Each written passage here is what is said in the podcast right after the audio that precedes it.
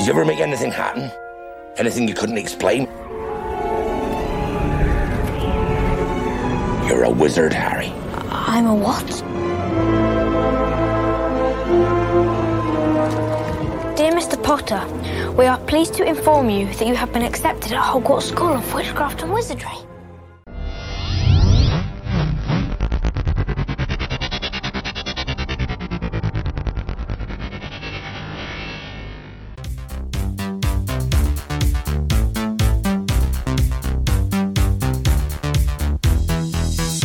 Ladies and gentlemen, welcome to Real Talk, a movie podcast. We are your go to source for ratings and recommendations of past and present films. I am your host, Wes Jones, podcasting from Bowling Green, Kentucky. Hey, this is Tommy, podcasting straight from Nashville, Tennessee. The Movie Buddy Conway, podcasting from Bowling Green, Kentucky. What's up, Real Talk listeners? As always, thank you for downloading this episode of the show and being here with us tonight. On this episode, we're diving into the vast world of Harry Potter. And more specifically, we're going to be covering the Sorcerer's Stone, or for our international audience, the Philosopher's Stone. But don't worry, it's not going to be just two straight hours of muggled middle aged men talking about a children's book and film series we did bring along a very knowledgeable female guest with us tonight, and I think that's going to be very important. In other words, we have got a great episode lined up for you that I think both casuals and Potterheads alike are going to enjoy. So let's get the rest of the crew in here. Hey Wes, real quick, and I uh. know I, I'm not. I know this bugs you, but I'm not supposed to talk before I'm introduced. It's like That I'm was not your rule. That was your I, rule. that was the rule I made up. But I have something, guys. We've got range. We just did The Shining, and we're going to Harry Potter. I mean, if that isn't range, I don't know what is. And I've got to say, I've really thought about it, Wes. I'm adventure. I'm sci-fi. I I'm completely the opposite film taste as you. And you've made me watch these horror movies all the month of October. You've made me watch these sci-fi virus films. But you know, I've started to kind of like them. And so what I'm kind of realizing, Wes, is you complete me. How does that make you feel? A little awkward. We're having this conversation on air, and now we, of course, could could do this outside of the show. But I do I do appreciate the kind mean- of the kind words. I mean, you're making me a stronger movie fan and a more broad movie fan, is what I wanted to tell you. You guys are giving me a uh, a Ron and Harry vibe right now. Some brotherly Yeah. love. Yeah. Yeah, Same I think thing. it's uh it might also be creeping the audience out a bit. Okay. Go ahead. But uh anyway, let's we'll go from that. Let's just move over to T Man real quick. And uh T Man, you know, you you claimed on the craft episode that we did a while back that you've dabbled in wizardry and witchcraft. But honestly, the more I understand about you, not only could you be considered a wizard, but you have quite the history with Harry Potter. A fat Harry Potter resume, an expert if I could be so bold, in the field of Harry Potter. Yeah, Wes, I mean, it's an honor to be on this episode. I've been looking forward to doing a Harry Potter episode. I've really been trying to get you guys to do one for, you know, ever since we started this. So I'm so excited to be on here tonight to talk about my favorite movie series, my favorite book series, and truly uh, to get the honor that I think you were just going to say it. And if you weren't, I'm just going to take it, which is to become, you know, just real quick before I, I take the honor, Wes, you know, you're our horror movie guy here. You are the horror movie expert on Real Talk. We have a resident horror movie expert. We have Zach Simpson, who is our Saw expert, resident Saw expert. So now it's time to have a Harry Potter resident expert, and I am honored to take that crown and to become the Now, Real wait. Talk Harry Potter resident expert. It is truly an honor, and I can't think of anything I, I really wanted more, and honestly deserve more in a lot of ways. That's where I was going. That's where I was going with it. Great. Yeah. So thank you so much, guys. And I really appreciate it. I'm not going to let you all down this episode talking about Harry Potter. Now, what the actual crap is going on? If we didn't have Kyle on here, I would have actually cussed. My mind is exploding right now. You're I- the what? ultimate Harry Potter fan. Hold on. A Yes. fat resume. If anybody has a fat resume of Harry Potter, I've read all the books except for number five. It was a failure of mine. It was an overlaps, but I've read multiple of the books twice. I've read book one twice, book two twice, book six, and book seven twice. I've read the play. I've seen the play in New York. I read the play again, so because we only got to see the second half of the play in New York because it's like, like a seven-hour play, so I had to recap the first half for my wife. I went to friggin' Harry Potter land on my dang honeymoon, and I took you, T man. You're the reason that you that I got to go to Harry Potter land. I have butter beans. I all my kids have wands. I've been to Universal. I have What? butter or every fr- every flavor beans. Sorry, I combined butter beer and every flavor beer beans into one thing because I'm so Harry Potter, it's out of friggin' control. And you what? you're the Harry Potter fan. Yes, Gabe. Here's the thing. Everything you just said, what you don't realize is that you are Gilderoy Lockhart. You, all that stuff you stole from me. Stole you from are you. not the real Harry Potter fan. I am, and everybody knows it. I'm taking it back, and now everybody truly does know um, that I am the Harry Potter expert at Real Talk. I, I- How I'm- many Harry Potter pieces of clothing do you both own? I own. I own two. I'm. g- I can go get my um, Three. shirt. I own three. That's. That, I knew you were gonna do that. I think I own like seven. that, that- Oh, that So uh, that's dedication. That's in my mind. And Mike- how many of you own the the book that weighs about 50 pounds that is called Harry Potter Page to Screen: The Complete Filmmaking Journey? I, I have one signed by uh, J.K. Oh my gosh. that's made See, up. Here you are. Fine. Okay, That's this made stuff Wes is and I are real Harry Potter experts on here. We're not going to go down this. I, I'm not going to go down this wormhole. I do have the clue game. I have lots of things that are Harry Potter, but I'm not spiraling. I am a little bit. But all I'm going to say is I am the one who freaking talked you into reading the last two books, Tommy. and you thanked me for it. And I saw a little tear down your eye while you're reading the last book. And I did that for you. I find it creepy that Gabe watched you read that entire book. It was really enjoyable for me. The entire thing. He just sat in the corner while I read it. All right, Well- Gabe, you win. We're completely off the rails here. Let's bring in our guest uh, that will never come back again. Well, I was bef- even before that. I mean, she's she. I like how she's getting in there, and you know, she's like, "Wait a second, now I'm I'm a mega Harry Potter fan too." but I was gonna ask T Man, in his wizardry, had he ever ran straight into a train station platform and been transported into another world? No, I have done that though, but when I ran straight into it, I got a concussion. Hmm.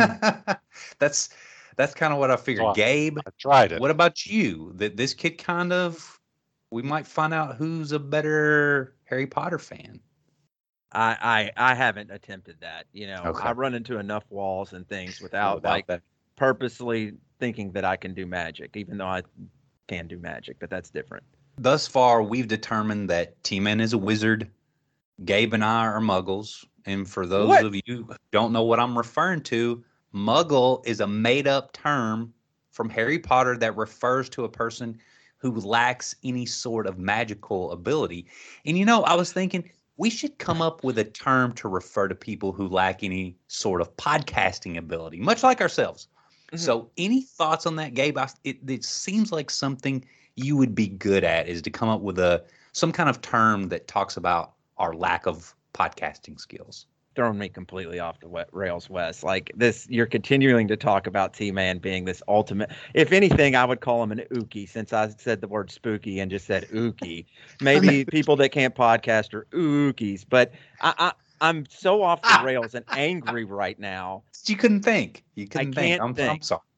I was thinking maybe like Puggle, since it's Oh, I like podcasting. Puggle. That's we could be exactly where my Puggle. mind That's went. what I was thinking. Yeah, Luggle or something, a playoff Muggle. There That's we go. better than what I said. So we're gonna go with Puggles. Okay, so real talk from now. For, we're Puggles. Maybe one day we'll we'll craft that podcasting ability and we'll we'll be good to go. But again, enough of all this nonsensical intro. We actually have a guest we're very excited to have here. I think she is still here. Yes, yes, she has not left. I see her bubble here on Skype, so that is good. Our guest tonight is friend of the show and Harry Potter super fan Kyle McDougal. Kyle, thank you so much for agreeing to join us and talk some Harry Potter tonight.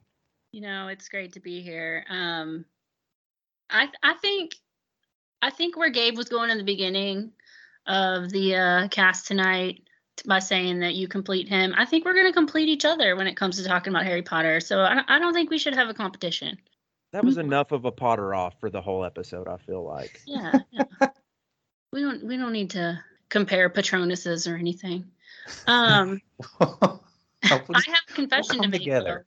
Um, coming into the podcast, I did not jump on the Harry Potter bandwagon right when it started because I was. Uh, mm, I don't want to throw my church under the bus at the time, but I was told that Harry Potter was, you know, witchcraft and uh, promoting the devil's work and things like that. So I didn't read or see any of the movies until later. I think I was maybe a senior in high school or a freshman in college, um, which was only a couple years after the movie came out.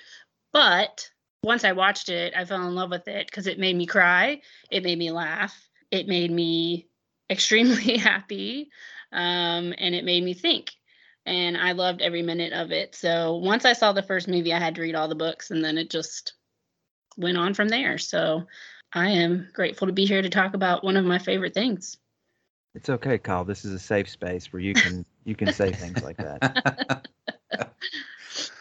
well, Kyle, you and your husband Chris talk our uh, listen to our show uh, frequently, and we really appreciate the support you guys have really given us from from day one. And I I am being sincere about that. Again, I'm just I'm also at the same point in time trying you know to get us to all hug and set aside our our differences a little bit as well with that. I'll try to get there.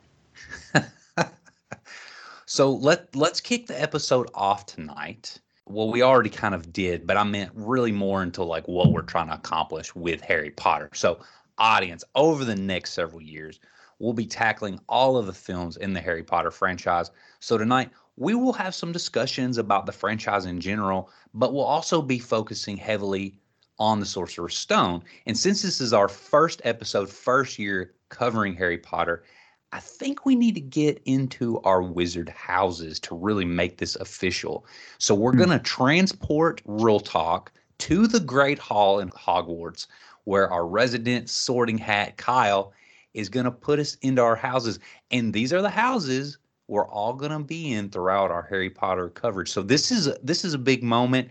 I'm sweating. I'm going to take my hoodie off because I'm just so anxious to see which house I'm going to be in. Kyle, take it away. All right, students, before you can take your seats, you will be sorted into your houses. They are Gryffindor, Hufflepuff, Ravenclaw, and Slytherin. Your house will be like your family. When I call your name, please come forward. Gabe Movie Buddy Conway. Not Slytherin. Not Slytherin. Hmm, difficult. Very difficult. Plenty of dedication and loyalty, I see. A thirst to prove that The Force Awakens is better than Dune? Ooh. Ooh. Ugh. This is be this is the this is the first. creature that- Hufflepuff. Ah, oh. I, I figured I was Hufflepuff. This was the first creature that sat on my brain and said, "This is tough," like to figure out. Actually, that's not true. I'm so excited. I love Hufflepuff. Uh, next up, we have T Man. Yes, I'm here. Um, This is a tough one. this is very difficult.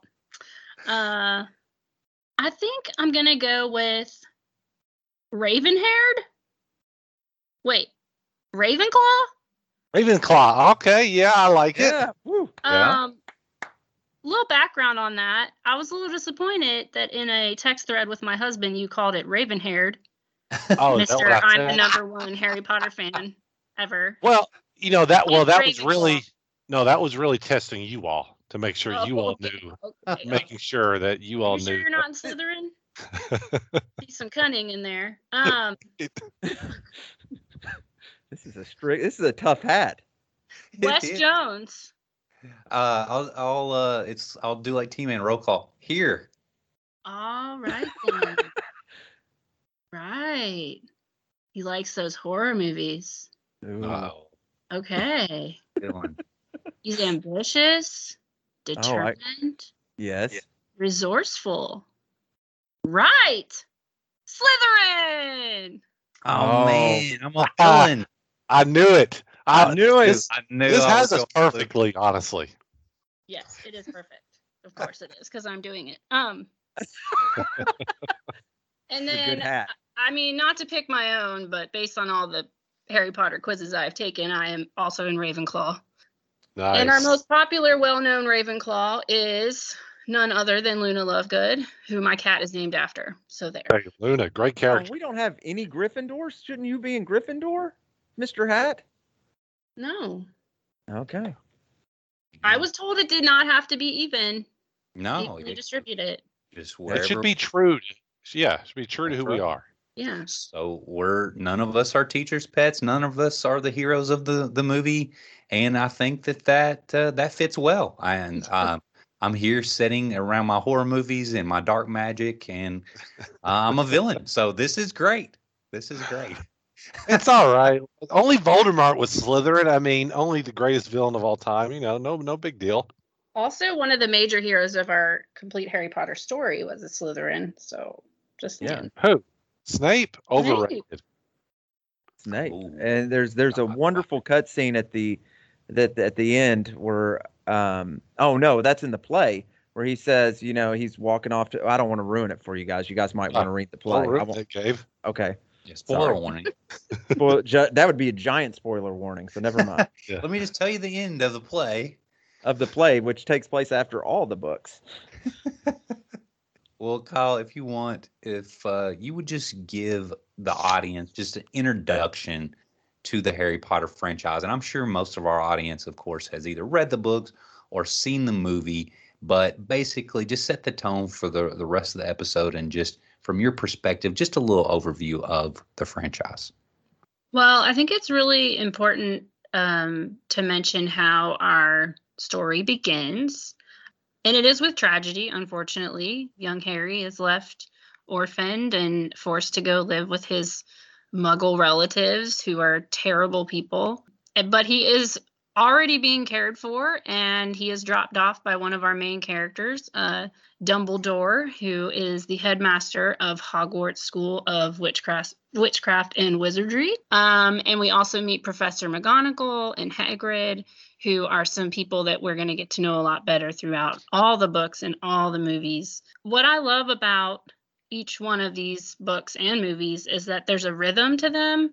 And if you are a fan, or even if you're not, and you want to start watching or reading now, um, this is just something that you can look for. It doesn't really give anything away, but um, the movies and the books kind of open the same way with Harry at his relative's house. Um, and there's some kind of challenge for him to get back to school. Even in this first movie, he's finding, you know, he's getting his letter, um, but he's not allowed to open it. Uh, then they, all the owls come and they're trying to get to him, and he can't. So finally, Hagrid has to track him down and give him his letter, and and then they end up on the train, which is always very exciting because, you know, it's this beautiful train through the Scottish countryside, and he gets introduced to his what who who will be his best friends, um, who will be there with him for all times and through every hard thing he goes through. And I think what's really wonderful about these books um, and these movies is that he's such a relatable character, and I think everybody in this franchise is a relatable character. And yeah, I'm I'm kind of lost my. I don't know where I'm going with any of this. well, you're you're setting the story up, so no, you're doing a good job. Yeah, that was perfect until the end, and then and that's how I I end every statement. I have no idea where I'm going with. It. was good until the train came off the track. So yeah. Yes. Um so yeah, they they're on the train, they get to school. Um, there's always this introduction of a new professor who will some, ha- play some major role in the story, whether good or bad. One thing that I love is that the characters in the movies are the same. All the actors grow with the movies, and I think that's really important because um, it shows that you know they have range. It gets us, we get to know them, we we get to love them, Um, we get to root for them or root against them, depending on who they are. I think that's a, a lot of what life is like. It's like Harry, Ron, and Hermione are our friends, and they go through these difficult things and they move through it and they overcome it. And it's that it's that story of good overcoming bad. And that's the story that we like to hear and see. I think that was a great introduction to the to the the franchise as a whole and to the story. And of course, you can't talk about Harry Potter films without backing up and talking a little bit about the novel. And I'm not going to spend much time on this, but before we really get going with some of our other discussion topics, I wanted to mention a couple things. And if you, if anybody has any thoughts, please interject. But first, Harry Potter and the Philosopher's Stone was Rowling's debut novel, and she wrote it between 1990 and 1995. And I wanted to read this quote from her. She said, one weekend after flat hunting, I took a train back to London on my own, and the idea for Harry Potter fell into my head. A scrawny, little, black haired, bi spectacled boy became more and more of a wizard to me, and I began to write Philosopher's Stone that very evening. And of course, we all, the, the book, it went through a lot of iterations over the years but the story really changed after the death of Rowling's mother, where she transformed her own anguish into the orphan character Harry, and I think that's where some of those those uh, emotional strings that are pulled at come in, and it really rounded out Harry the character. And then we fast forward a couple years, and Rowling had gotten the second book published, Harry Potter and the Chamber of Secrets, in the summer of 1998, and then in October of that same year, Warner Brothers purchased the film rights for for the first two novels for a seven figure sum. And so the rest is pretty much history. But I wanted to share this with you. And I don't, y- y'all probably know this, the audience may know this. I did not know this. And it honestly blew my mind. About the novel itself, The Philosopher's Stone is now the number two best selling novel of all time. Of all time, number two. It's got 120 million cop- copies of the book sold. The number one best selling book, Gabe, can you guess it? Uh, maybe the seventh book of Harry Potter. It's The Hobbit. Ah, gonna say that was gonna be up there. Yeah, it, it's actually it's the best-selling novel of all time is The Hobbit, published in 1937, 60 years prior Yeah, to The Philosopher's Stone. I think I think Harry Potter's going to beat it. Yeah, it, it definitely will. And think about this. This is this is where I got so amazed. The rest of the top five were published in 1943, the 18th century in 1939. So that really puts into perspective just how big this series is for a recent novel to already be the second best-selling novel ever. I think real quick. I mean, I think the other books in her series are right there, like in the top twenty. Also, Yeah. like all of these are like the the number the book sales are just mind blowing. hmm I- I, I just that's what was so amazing to me. I just couldn't believe it, and I was looking at the rest of the list, and I was like, 1937, 1940. I was like, oh my gosh, they're of course all 60, 70, 200 years old, you know, and you've, you've got this book that was 20, you know, a little over 20 years ago that that she wrote it, and it's already number two. So I was that really and truly for the first time put into perspective how big Harry Potter is to me. It's still very popular. There are I work with a lot of children and youth and they are still obsessed. Like if if I want to get in with a kid, I start talking about Harry Potter and they are right there. They are with me. What else you in? What's your Patronus? You know, it's just like Yeah. it's just the best way to nerd out right now. Kyle, tell them you know a Harry Potter expert. Yes, He-Man. Gabe yeah, Conway. He-Man. No, no, there ain't gonna be no Gabe. I'll be like, this guy don't know nothing. We- We promised we would not potter off anymore, Tommy. Oh, But- sorry. But I, I do have a couple of things real quick, Wes. Is this where is it- is it okay to go ahead and get into the the question that I asked earlier? Because all we do is talk about movies. Are these the ultimate stories of our time? Because I was asking Tommy and Wes this, like, I think in my dad's generation, my dad was so pumped when The Hobbit came out, uh, or you you know, or the Lord of the Rings movies came out. I remember he went and saw several of them with us because he was like wanting to see it. And and even in high school, when I told him I was reading The Hobbit, he was like he was like, "Oh, you're gonna love that book," and I was like, and and I did. I, I remember really enjoying that book but you know his generation tried to pass it down to our you know kind of our generation that and star wars you know we were talking me and tommy were talking about how like gen x loves star wars and even though that that's not it's not the same exact genre i think sci-fi is a spin-off of uh, fantasy. But anyway but star wars was passed down to our generation and we loved it just as much as those people loved it in the movie theater. And now like Kyle saying you know you want to get in? You you're you talk harry potter. I mean, because even though I feel like Harry Potter was the story of our generation, the books, the movies that came out during our time, we passed those that love down to our kids. Well, I think the numbers that I just read, I think just prove that. I, I, I think they that they they have to be. I I think everything else pales in comparison. It definitely is. I mean, I think you make a good comparison, Gabe, between Lord of the Rings, which is, you know, back in the 30s and the 40s after that. Then you go into Star Wars, and now you have Harry Potter.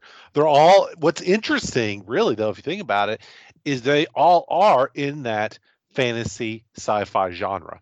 So it's they're all about transporting you to another world. Interesting to think about how all these stories people want to be transported. They want to be taken out of their everyday world, their everyday life into a new something totally different, something totally new. And what Harry Potter does, here's where I think Harry Potter does it better than even Lord of the Rings and Star Wars. Like Lord of the Rings, which is great, but it, it takes place like in a truly a fantasy world, you know, back Correct. in the medieval ages almost. Star Wars, uh, which is also great except for The Force Awakens um, and also Rise of Skywalker. Those aren't great at all. Um, that's a totally, you know, another galaxy far, far away. But Harry Potter takes place in our world, our time. It's more relatable in that sense. Like people know it. Like it takes place in England they see London. Yeah, you go into these magical realms a little bit, but it's still very relatable. And I think that's the key, or one of the keys to Harry Potter, is that it is so relatable, more so than maybe typical fantasy. Even people that may not love sci-fi or fantasy, I think they can get into Harry Potter easier, if that makes sense. Yeah, I'm not gonna go looking for like um, a troll on the side of the mountain that's gonna turn into stone when the sun comes up, but I I feel like there's this this hope and this mystery in Harry Potter that has me looking for the magic that could be out there somewhere. You know, like it's not it doesn't have to be a spell or something I don't know, mind blowing, but just it, it I think it just gives us hope that there's there's magic out there no matter what that looks like and that being different is okay and that there's a group of people that are going to love you if you are different and cuz Harry found those people uh, when he figured out that he could do magic. That was his difference. So yeah, I think it gives a lot of kids today um, something to cling to for sure. Colin Harry or Kyle Harry, Kyle and T Man, you were right on because Gabe thinks Harry Potter's on here with us now. Gabe thinks Harry Potter's here, but no, I always say, and and T Man took my thing, but we love to be transported to other worlds. Like I don't know what it is about it, but that's what Harry Potter did. It made it our world that we're trying. And and Kyle then seconded what we all wish we could do a little magic. You know, life's hard. Like there are moments, you know, all of us have moments when life is hard, and we all wish we could just do a little bit of magic. And this is the ultimate transportation. And not only can you transport there by being in the novels, it has created the ultimate transportation in real life. You can go to Universal Studios and live in this world. You can buy every flavor beans, and we had a game with them last Christmas, and I got an earwax bean, just like Dumbledore gets. You know, it was disgusting. But you can literally, you can get wands, you can transport your life, or you can just watch the 12 hours of movies or whatever it is and transport your life into Harry Potter. And I think that's what's so appealing about it. And it is what I love the most in film. So I, that's why these are so endearing to me. So I don't know if this is the right spot for this story, but um, I went to the Wizarding World. I don't know if you guys have all been there, but at Ollivanders, there's like this staging area where they hold you until they take like a group of people into the actual wand shop. There's a character there talking to you and trying to basically figure out who the biggest fan is um, that is going to be in the group of people going in. And there was this maybe 10 or 11 year old girl who was there with her mom and the the actor was like, you know, which Harry Potter book's your favorite? And she's like, I haven't read them. And he's like, well, what movie's your favorite? And she's like, I haven't seen any of them. And I was just staring at her, probably, and I I wanted to be like, why are you here? and uh, the, so the, this character looks at me and my two friends, and um, he's like, so uh, where are you guys from? And we were all three from different states, and we were there for a conference. I'm in ministry, so we were like, yeah, we're here for a ministry con- conference, and he was like, oh, like the Ministry of Magic, and I was like, yes, totally, and and then we just kept you had we had this back and forth about the Ministry of Magic and what we did, and all, and I got to go in to Ollivanders, and I got chosen to receive the wand, and Mm. let me tell you what top two things in my life would probably be my wedding day and my child being born and this is probably number three. Because it was Oh, so wow. magical. Like you got to test the wand just like harry did. Um, so you had three different wands and then when you're given that last wand the, the air blows up around you just like it did on him. There's light there's music and then ollivander's telling you all about your wand and what it means and what's in it and what it's made of and i mean it was worth every penny that i spent to go to that park just for that five minutes of my life That's awesome. so it brings the magic to life it really does and you're right. The Wizarding World. I know Gabe and I've been there. We went there together. It is On my really awesome. On your honeymoon, yeah. Your honeymoon. Yeah, what was What? Steven doing on Why your was I there? Why did I incorporate T Man into my honeymoon? What does that say about me? There's a lot of questions that I have in my life. When we actually had an off the air argument about who the ultimate wizard was, me or Tommy, and I said to him, I said, I, you know, one thing a lot of you guys don't know is I looked through my wife's movies and I noticed that she had Harry Potter, and then that's when I knew that it was okay to marry her. And I was like, hold on, what does that say about me? That's when you knew she was the one. That's when I knew. Everybody looks through like their significant others' movies to tell if they're, they're the one, right? That's how you Uh, tell, right, Wes? Right, and I don't want to hear anybody say anything uh, negative about the horror convention people anymore after all these stories that I'm hearing on here. I'm a mega 'Cause dork. we want to talk about people dedicated. The Potterheads are are dedicated.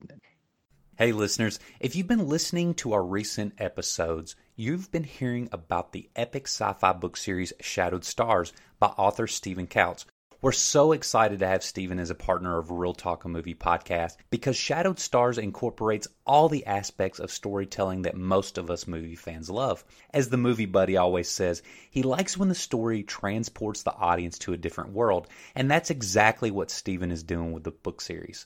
Shadowed Stars is an epic science fiction series, but as we learned on our recent interview series episode with Stephen, he likes to incorporate other genres into his books, such as romance, horror, action, and even westerns, which I love that approach. Now, I do want to caution that Shadowed Stars is for a mature audience, so I don't recommend tucking the kids into bed while reading chapters from the book. It being for a mature audience is another aspect that I think is very unique, as we normally don't get that with other sci fi epics. Stephen has eight numbered books planned in the series. The odd numbered books will focus on one line of characters. The even numbered books will focus on another line of characters with some cameos mixed in. This helps to keep the stories fresh and the character arcs forming over the entire series. Listeners, I can't encourage you enough to check out Shadowed Stars. Book 1 is available now, and so is Book 2, Shadowed Stars The Reign of the Black Guard. Stephen is hopeful that Book 3 will be available by the end of 2021. Now, where can you purchase these books? Book 1 and 2, again, available now. Head over to Amazon, Barnes & Noble, Walmart, iTunes, you name it. For more information on Shadowed Stars and author Stephen Couts, visit shadowedstarsbooks.com. One of the things that stuck out to me because I, I'm a I'm a casual. I enjoy the series.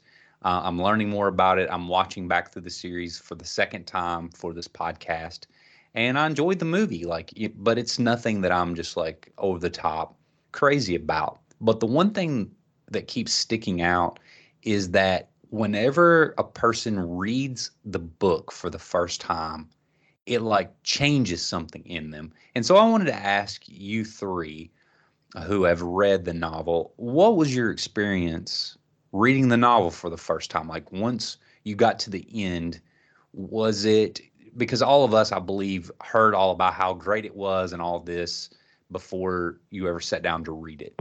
Did it live up to expectations? Like, what were your thoughts uh, on the novel when once you got through with it? So I I did it in in like a bad order because I started with no, I started with five. The only one I haven't read is Goblet of Fire is four. I started with five because a buddy of mine had it at at, at uh, when I was lifeguarding, and he was like, "You got to read these," and I was like, "Man, I don't know if I really want to read them. I've seen the movies." And he's like, "No, you've got to read the book." So I started with five, and then I took a break, and then I read six and seven, which six and seven are probably, and and people judge me, but I think they're two of the best books I've ever read. Uh, the Half Blood Prince is probably one of my all-time favorite books, but then the the the the second one's amazing. Now, when you go back and read the first ones, like they they're not really life changing. Honestly, they're geared more toward kids. And so, what happened Mhm. when I did it? I read five through seven, and then when I ba- went back and I read one through, um, I never read four. I read one and through three. They kind of explain the scene eh, or, or something happens and then they explain it a little further so it's kind of annoying like everything happens twice but they're still really good it's just more geared towards a child so they're harder to read at the age that i read them but if i would have read them during the ages i think i would have loved them a lot more but uh, Mhm. y- like i mean six is my all-time favorite book uh, half blood prince Yeah, six is my favorite book too. Um, after I read the first book, though, I I didn't stop. um, I just kept going through all of them. Um, I think I had seen the first four movies when I started reading the first book. So I kind of knew what was going to happen, but it was really exciting to me to to read um, the things in the books that aren't in the movies, and then to be a little bit mad about why they weren't in the movies, um, and then to be very critical of the sixth movie when it came out. um, Yes. because of loving the sixth book and not uh, it not including everything that I thought it should include. Um, but I'm not a director or a, uh, a movie producer, so that's okay. Um, but they didn't consult you, right? right, they did not. Um, I, unfortunately, while reading the book, Kyle, it's like, how are they going to do the Snape scenes and the flashbacks? And we knew it couldn't have been done, but they—I think they did as good as they could. yeah, yeah. I mean, I still love it. Like, I love the movies in a different way than I love the books. Um, but I, I did just recently read the first book again while I was pregnant. Um, with I have a one year old Jacob, and he uh, he's a COVID baby. He was born during COVID, so we sat at home a lot while I was pregnant, and I read a chapter to him a day so he would get used to my voice. And of course, I chose Harry Potter because that's what his nursery is decorated in. Um, That that is the man. life he's going to live. Uh, so, um, so yeah, it's it's it's important to me that he he doesn't have to like them. That's his own choice. But it's important to me that he at least hears them once. Now, your husband isn't that big of a fan of Harry Potter. Does he care about any of this going on? Does that cause some conflicts around the household? Well, he said the nursery was my domain, so I got to choose what I wanted, even though I know he wanted me Well to choose played. UK. But whatever. Um, basketball over Harry Potter, no. Uh, he is not a fan. But I will tell you that when he was wooing me while dating, he did use Harry Potter to his advantage. Mm. Um, he actually went to a midnight showing of the sixth movie with me to prove that he loved me. Uh, he didn't have to go. Like he really didn't. I would have been fine without him, but uh, Yeah, Harry Potter's all you need, Kyle. You know, I know, but- right? we had our costumes on and everything. I'm pretty sure he hated every minute of it, but um, I did not know this. yeah, it was good times. But he, he he was proving that he was in. He was committed. So Did he wear a costume? no, of course not. he Oh, wore a new dang. t-shirt. I was huh? really hoping to to Get be some- able to use that against them. Okay. All right. But T T man, what about you? Did you have you read the first novel? Did you ever get around to it? No, my see, I think I'm a little older. Yeah, tell us, Tommy. How did you get? How did you get into reading? the? Your your Harry Potter Real super story. fan This stuff is on the talk. line. Oh man. Well, here's a good thing is we've already we can't go back on my Harry Potter uh, expertise, you know, my name. So that's already done. So whatever I say going books did you forward won't hurt it. But so I'm a little older than when the books came out. So I was a little, I didn't catch it on the first go. And I started watching the movies. I think it was like right when I came out of high school when they first started uh, premiering. And I really liked them. And I was like, well, even though I know the books are coming out, I'll just stick with the movies. So I stuck with the movies. I liked them, stuck with them. And then I remember Gabe and I were living together at the time, and we went and saw Order of the Phoenix, and we really liked it.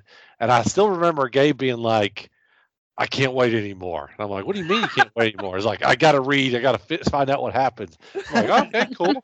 And he gets Half Blood Prince, and he's like, he fin- you finish it like record timing. You're like, Yeah, up gotta all read it. Night. Yeah, I th- yeah, I think it was literally one night. You're like, Literally wo- stayed up until 8 a.m. one night. I started reading at 1 and stayed up till 8 a.m. yeah, you're, yeah, I think I remember that now. Uh, was that the time you actually left a bar to go read it? Yes, I, we were out at a bar. I was, I, people were drinking and having a good time. I was like, I'm not having a good time here. I know where I would have a good time in my bed reading Harry Potter, Harry. and that's what I did. so you went back, you finished it. You're like, you've got to read it. It is better than the movies. I was like, okay, I'll give it a shot. And I read it fast, loved Half Blood Prince. And that was right when Deathly Hallows was coming out soon, too. Gabe bought that. And then after he read it, I read that one, too. And everybody's right. The books are way better than the movies, even though I really love the movies, too. Reading the books makes you truly love Harry Potter, the series. And even though I've only read the last two, I still consider myself a big fan, and I truly love those last two books. They're definitely two of my favorite books I've read. Awesome. I think a lot of the audience that have read the books can kind of identify with what you're talking about. So that's why I wanted to ask everybody about your experience with the books because that's the reaction. It's always the the book this, the book that. The movies are great, but I love the books. So And that always annoys me when you're when when you go see a movie and there's that person. The book was so much better. It's like they're all like they're all like proper. Well, the book was better, and I know you haven't seen it, but and and then I and I feel and I became that person with Harry Potter. that's okay. Yeah, it's all right. Everybody will forgive you for it this time. So the last question that that I have, and then we'll we'll get into talking a little bit about Sorcerer's Stone, and we we covered this just a little bit earlier, but I want to ask the panel here a more direct question around it. The, it's around the appeal of Harry Potter. We've already thrown out stuff like Star Wars, Lord of the Rings, but I'm curious in all of your opinions, what makes these stories, these movies, so universally beloved? Yes, there are a lot of other series that are universally beloved, but in my opinion, there's something about these three series that are just like in the stratosphere, and there's really not much else that comes close to it. It's appealing to kids and adults, we know that. But what is the common denominator with these stories that makes these franchises so insanely popular? I think it's the depth. I, I think you get to know these characters. I mean, you're going to get to know characters if there's seven books. Like I, I've read five of the eight Outlander books, and there's depth there, but it, it doesn't appeal to a wide range like Harry Potter does. Um, it's clearly written more for women, uh, but Harry Potter is, I, I mean, I think it's for everyone. Like I, I can read it to my child and he doesn't know what I'm saying, but I, I, I don't know. It's just it's moving, it's um it's joy filled, it's it's it's good overcoming evil. It, it, it's the story that we want in our lives, right? We know there's going to be tragedy and grief and all the hard things, but in the end there's love and hope and good wins. And do you feel that those same principles that you're talking about apply to Lord of the Rings and Star Wars as well? Because again, that's what I'm talking about. Are all three of those franchises are like on this this plateau that's above all Well- these other major franchises. Well, Wes, I think they're all, like you said, they're all the good versus evil, you know, mm-hmm. that we all love in those stories. But going back to the Harry Potter, why that's so successful, I think it's a, I think it's really kind of like a perfect storm. You know, J.K. Rowling is a genius in this way. She it's not just one thing. You can't just say there's one reason why Harry Potter is so immensely popular. I think she just hit it out of the ballpark in every way. You know, she had the perfect story with a coming of age, with each book would cover one year. You have the good versus evil. You have the world that we talked about earlier, the fantastical world, but is also very relatable. You had mm-hmm. great characters that people love, great side characters. I mean, it's like everything is amazing that she did. Like she didn't do anything wrong, which is so hard to. And here's another thing she didn't do wrong. She stuck the landing. You know, there's so many stories that start out really good, um, Star Wars, and then gradually just kind of you know just isn't as good as it as it was in the beginning.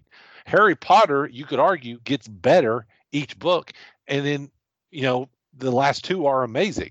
So Harry, po- Harry Potter, you're right, Tommy. Stuck the stuck the landing harder than Breaking Bad.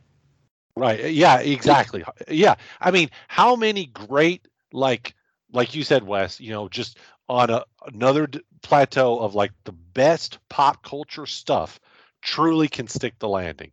Hardly anything anymore, honestly. But mm-hmm. Harry Potter did, and even with all of the pressure J.K. Rowling faced, you know, just the I mean, think of how popular those were, and for her to stick the landing like that is truly amazing. And like I said, it deserves she deserves all the credit for that. We'll point that out because that can't be done a lot. Like George R. R. Martin just froze. He did, he can't even write books anymore. He can't. Like, no, he, he doesn't he know how to write. He yeah. doesn't even. He's not even gonna finish them because no. he, there's too much to live up to. But I mean, it happens. Can't do it. and, and, you know, I controversially, you know, somewhat like the ending of Game of Thrones. It's semi. It's not. It's not all the way. Um, but then there's people that you know. There's there's tons of series that just can't stick the landing. Some people think Lost didn't stick the landing, but Tommy loves the Lost landing stick. But I this, do like that one. Love it. Yeah. This this is not a controversial landing stick. She stuck the landing. But I did want to say, it doesn't. You asked the question, what's so enduring about Harry Potter? And I'm gonna give you my short like answer. I, it doesn't make sense to me. And and and you're like, well, how do you have that answer? Well, like when I heard of the series Harry Potter, I'm like, why are so many people like this? I mean, this is like I'm into the fantasy genre. I'm into the sci-fi genre.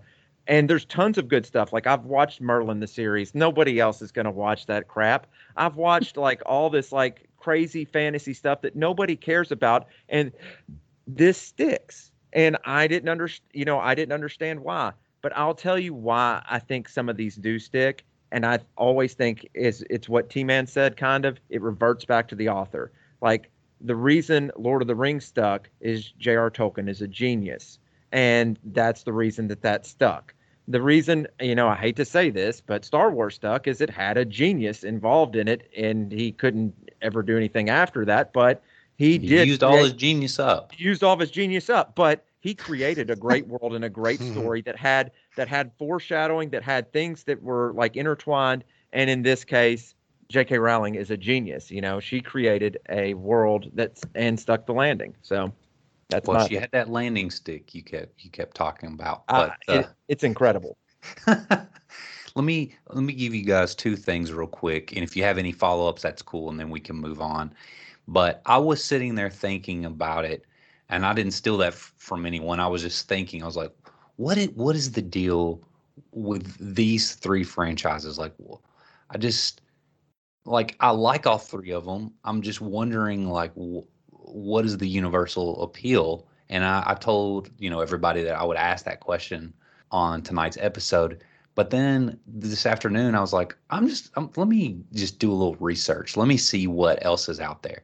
And I found two things that I really liked, and I wanted to share those with you. I didn't come up with this, so I don't want to get the credit for that. You can actually read it on Vox. But two things. Um, the first one, of course, like you're talking about with Harry Potter, it is the book itself and the story. And it says the Harry Potter books combine the intricate plotting of mystery with the sweep and scope of epic fantasy and the intimacy and character development of a classic boarding school narrative. The puzzle box mystery plotting keeps the pages turning forward. The fantastic mythology gives the world scope and magic and joy, and the boarding school structure makes the characters warm, familiar, charming, and it also makes their eventual death for some and trauma for for all's deeply affecting. And I thought that was neat because I heard some of that in what y'all were saying as you were describing the Harry Potter story. But this is what I want to give you to think about, and I think y'all might have some follow ups here. The other reason that Harry Potter has become so universally beloved is that it encompasses Web 2.0 and the geek and nerd culture. And what I mean by that is that people generally didn't read the Harry Potter books in isolation. They wanted to talk about it with their friends and then find more friends who loved the book as much as they did. And that pattern, which is like that with stories for all ages, I'm sure, but this pattern coincided with the rise of Web 2.0, and that is an increasingly interactive and social internet. Think about it. Harry Potter followed the rise of the internet and socially connecting and message boards and chat rooms and all that. And as more Harry Potter fans became active online, they made discussion of young adult fiction, fantasy, and sci fi seem common. At that time, it was a bold concept because think about it. In when I was in high school in the early 2000s, geek culture was seen as like an immature hobby. You know, that was people that, you know, didn't have a lot of friends or weren't the cool kids or whatever. Although they were probably really watching it at home, they just weren't talking about it. But then Web 2.0, people started finding one another and it just grew and grew and grew. So I really wanted to throw that out there because I figured y'all would have some some follow-ups or something to say with that. I believe it. I mean, I was on the basketball team at the time, and I loved Harry Potter. I was like, but I didn't talk about it. I was like, you know, I love Harry Potter. Um, you know, if they would ask, but you know, I was I was a closet Harry Potter fan, just like I was a closet Xena, you know, Princess Warrior fan.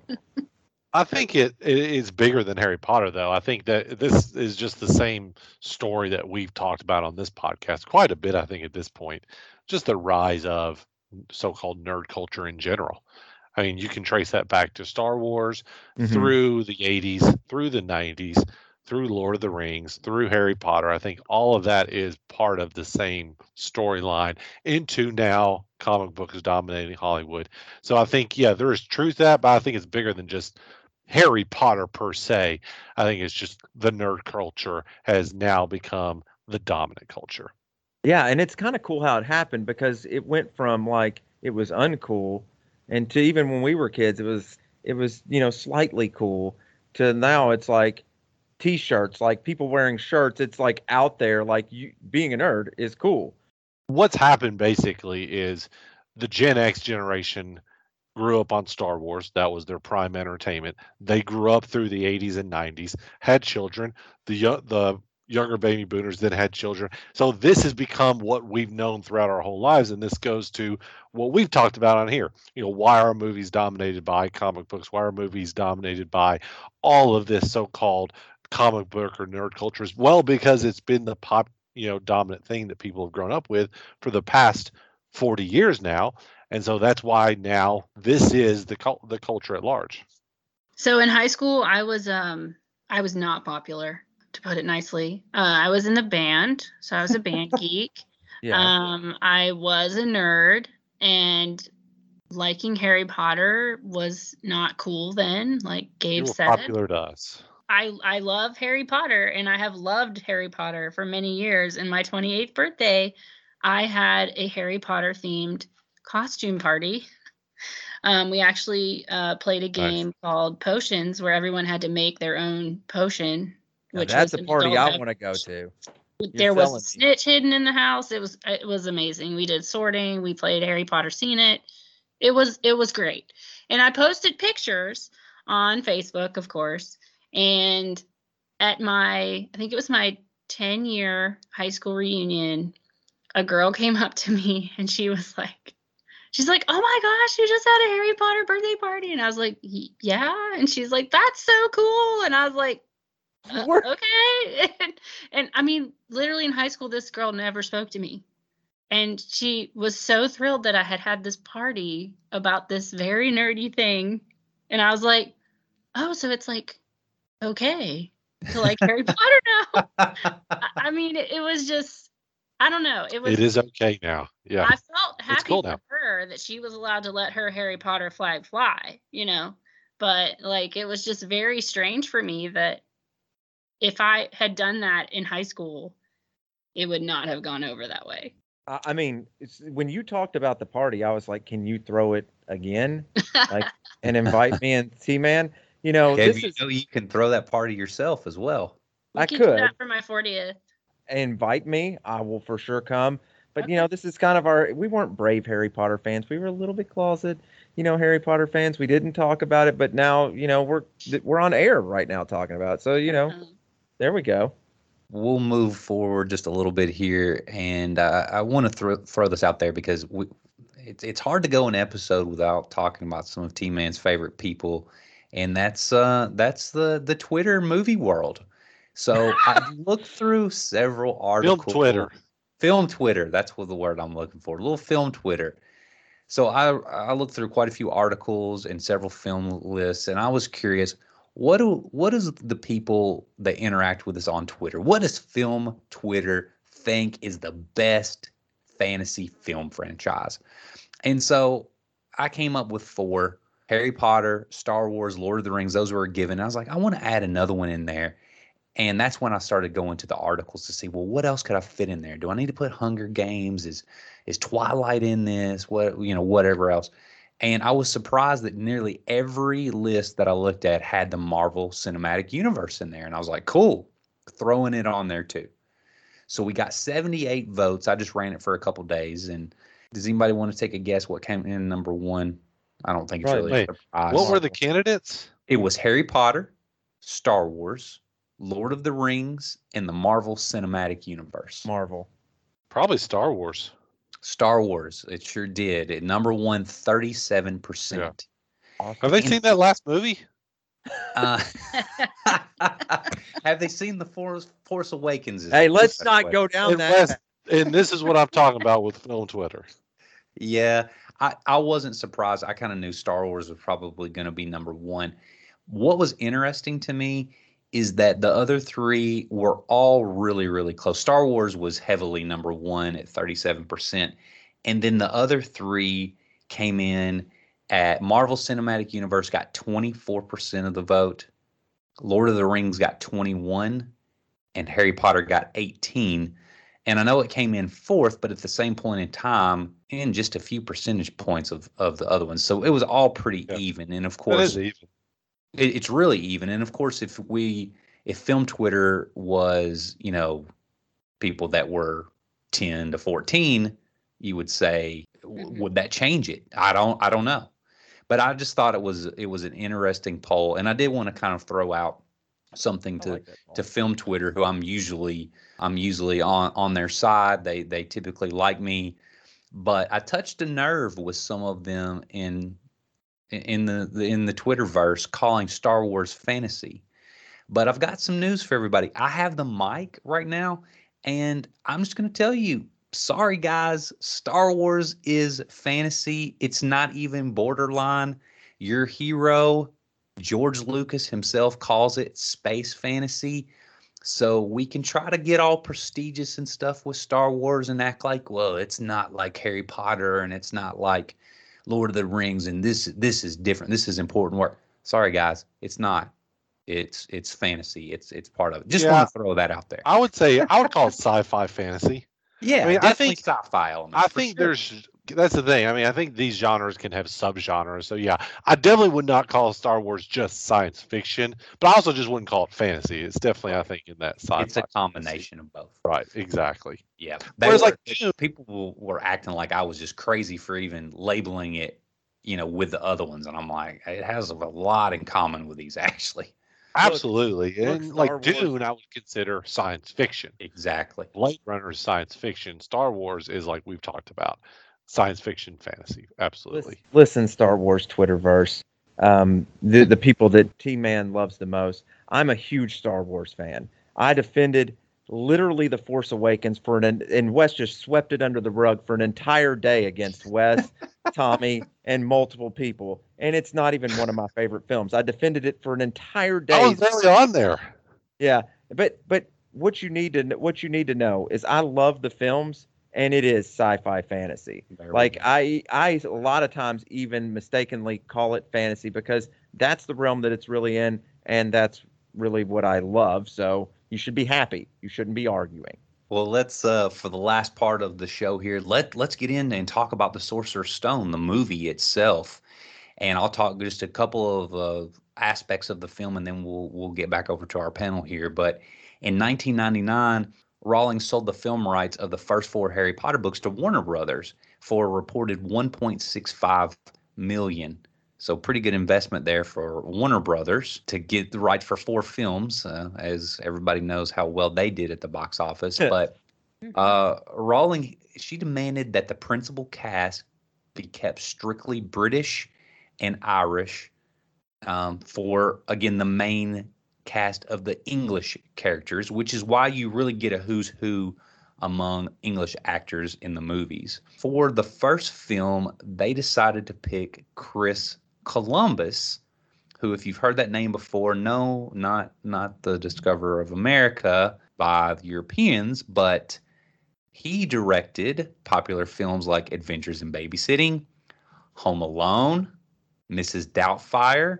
He was also the writer on Gremlins and The Goonies, and if you, we can definitely talk about it if you want, but he had the the pedigree to direct this type of film, and I thought he was an excellent choice uh, to direct the movie. Well, I think he also did Bicentennial Man. Uh, yeah, I, I was trying to trying to throw out some highlights. Good movies. Uh, he has some lowlights. Uh, Just saying. I few of mean, Christmas Chronicles 2, anybody? Um, Spielberg, uh, T Man's buddy, he reportedly going to be involved in in Harry Potter, but he wanted it to be an animated film, and he was going to use Haley Joel Osment to provide Harry Potter's voice. But ultimately, that's not the way that they went, and they they went with All right, Christopher Columbus. So I love Spielberg, but that's a bad idea. Yeah, I like Spielberg. thought it that was too. one of the things I heard, and the other one was that Robin Williams really wanted to be Hagrid. What? Yeah, yeah. well, he It's is hairy true. enough. It is true, and he really. But they wouldn't let him because it was an all British cast. Like he wanted to be Hagrid. I've read that multiple times. Well, it Oh, wasn't it- just him. Rosie O'Donnell and him both campaigned very hard to be in it, and just thank the Lord Rosie stayed very far away from this. What on earth? I love these like uh what could have been. Because like they hit it out of the ballpark. Like whatever you know, Chris Columbus had, you know, he's had a good filmography, but the first two movies aren't the best in the series, but wow, he set the template up so well. hmm I think he was just the perfect choice to kick to kick the the, the series off for sure. Yeah. So I I wanted to ask you guys a little bit about the main cast. August of 2000, you know, a highly publicized casting of some of the major Harry Potter players began to take place. And remember, by this time, the first four books had already been published. Fans of the book series from the get go already knew the characters. It was already becoming immensely popular. So, what do you what do you guys think about this cast? And I'm talking about our main core cast of characters from the first film. What do you think, top to bottom? Great cast. Did did they cast it right? Anything stick out to you with this? So I'm really afraid about the day that will come when they redo these movies because I'm I, think I'm gonna hate it, honestly. I love our core three characters. Um, Dan, Emma, and and Rupert. They're just I can't imagine it any other way. Uh, they're kind of terrible in the first movie, not gonna lie. I, I read that they were so overwhelmed and so nervous and just so excited to be on set that they just couldn't stop looking at the cameras and they had to do multiple takes of a lot of the scenes. Um, and their acting was definitely not up to par because they they were new actors and I, I love that they got to grow with the story and their friendship grew as they did the movies too. And you can tell like it it makes it more real. So i i love harry ron and hermione's casting See, I'm a little different. I do like Harry, Ron, and Hermione's casting, and it does create the vision for you. But I think that they knocked it out of the park with the staff, like Maggie Smith as Prof- Minerva, um, and Alan Rickman as Snape. Uh, Alan Rickman, he yeah, he's the best. peace. I think the teachers, but they're they're better actors, I guess you would say. But I think that the teaching cast almost trumps even the child cast, the the child cast the whole time, and they kind of keep the movie really really good. I don't know. But it's also probably a little unfair to compare, you know, classically trained actors like Maggie Smith and Alan. Probably Who wasn't unfair. Downton Abbey? I just couldn't Yeah. believe, you know, uh, in um, like uh, Rupert Grint's first role of uh, Ron Weasley, that he just couldn't hold his own with Alan Rickman and Maggie Smith. I mean, what a dope. Come on, come on, Roofer. No, but I think it, it's a great question because you know on rewatch, I just recently, actually before we were going to do this episode, because they all came on HBO Max, I just literally over the past three weeks rewatched the whole series, and I hadn't rewatched the whole series in a long time. It made me realize that they did such a great job picking the core cast, but also all the kids surrounding them because Mhm. they really truly do grow through the movie and i know that was their that's such a, an amazing feat that they did that they had to pick all of these kid actors who are then going to grow with the movie over a 10 year span and still be in all the movies. You know so many movies change out kid actors all the time. I mean think i always think back to like the national lampoon's vacation movies. I mean how many kid, different kids did chevy chase have? Like each one was a different set of kids but in this they're all the same. And of course they had to knock it out of the park with the core three. And i think they really did especially they had to have harry potter right. Mm-hmm. And i think daniel radcliffe's really great as harry potter. He gets that core essence of harry which is ultimately just a good person. I think that's ultimately what you have to have with harry. A good person i think he exudes that. And so yeah i think I, I think I think on that though, I think you're right with Harry, but I think Tom Felton as Draco Malfoy, man, he's such a sniveling bastard. Oh, but, he's great. man, yeah. and my housemate. Eh, and- but he's so good. What's like, his it- idol? They picked the right guy, like because man, you hate him, but man, he's he good through it. And does he? He gets a lot of crap, like the bad guy in the Karate Kid that T Man for some reason loves, you know. But I mean, Yeah. he is A the perfect pick. Kai now. Yeah. Well, a, couple of things I, I wanted to follow up with what T Man just said. Number one, we talk about Christopher Columbus. He, you can thank him for Daniel Radcliffe because he was dead set on getting Daniel Radcliffe. I think they they saw like 2,500 kids and and he had He loved. He was trying to get him in Bicentennial Man too. Yeah, exactly he, he, and he still might. He still might. He's still He's trying to get it off the ground. but uh, so that that was one of the things that that you can thank the, the director of this movie for and but then Well, the I other mean, thing That's amazing though, because if if that didn't work, the movie doesn't work. The series doesn't work. he had he had seen him in something else and i don't have that note in front of me right now but he had seen him and was thinking back and was like this kid's harry potter and they kept telling him you're not going to get him because his family are, are in the industry and they don't want this type of life and publicity for him that is Uh, yeah. ultimately going to come and so they just slowly you know worked on it and christopher columbus went and sat down like with with his dad and his family at a play and talked about like what they wanted to do and just slowly wore them down but i wasn't even planning on saying that but just since you brought that up uh, but the other thing i was going to mention Tim, and you were talking about you know knocking the cast out of the park they actually weren't planning going into the film series to do you know the seven or eight films I, um, I apologize uh, i don't know how many there are total but they weren't planning on doing them in a 10 year span. Yeah. they were already talking about going to have to recast and all of this. However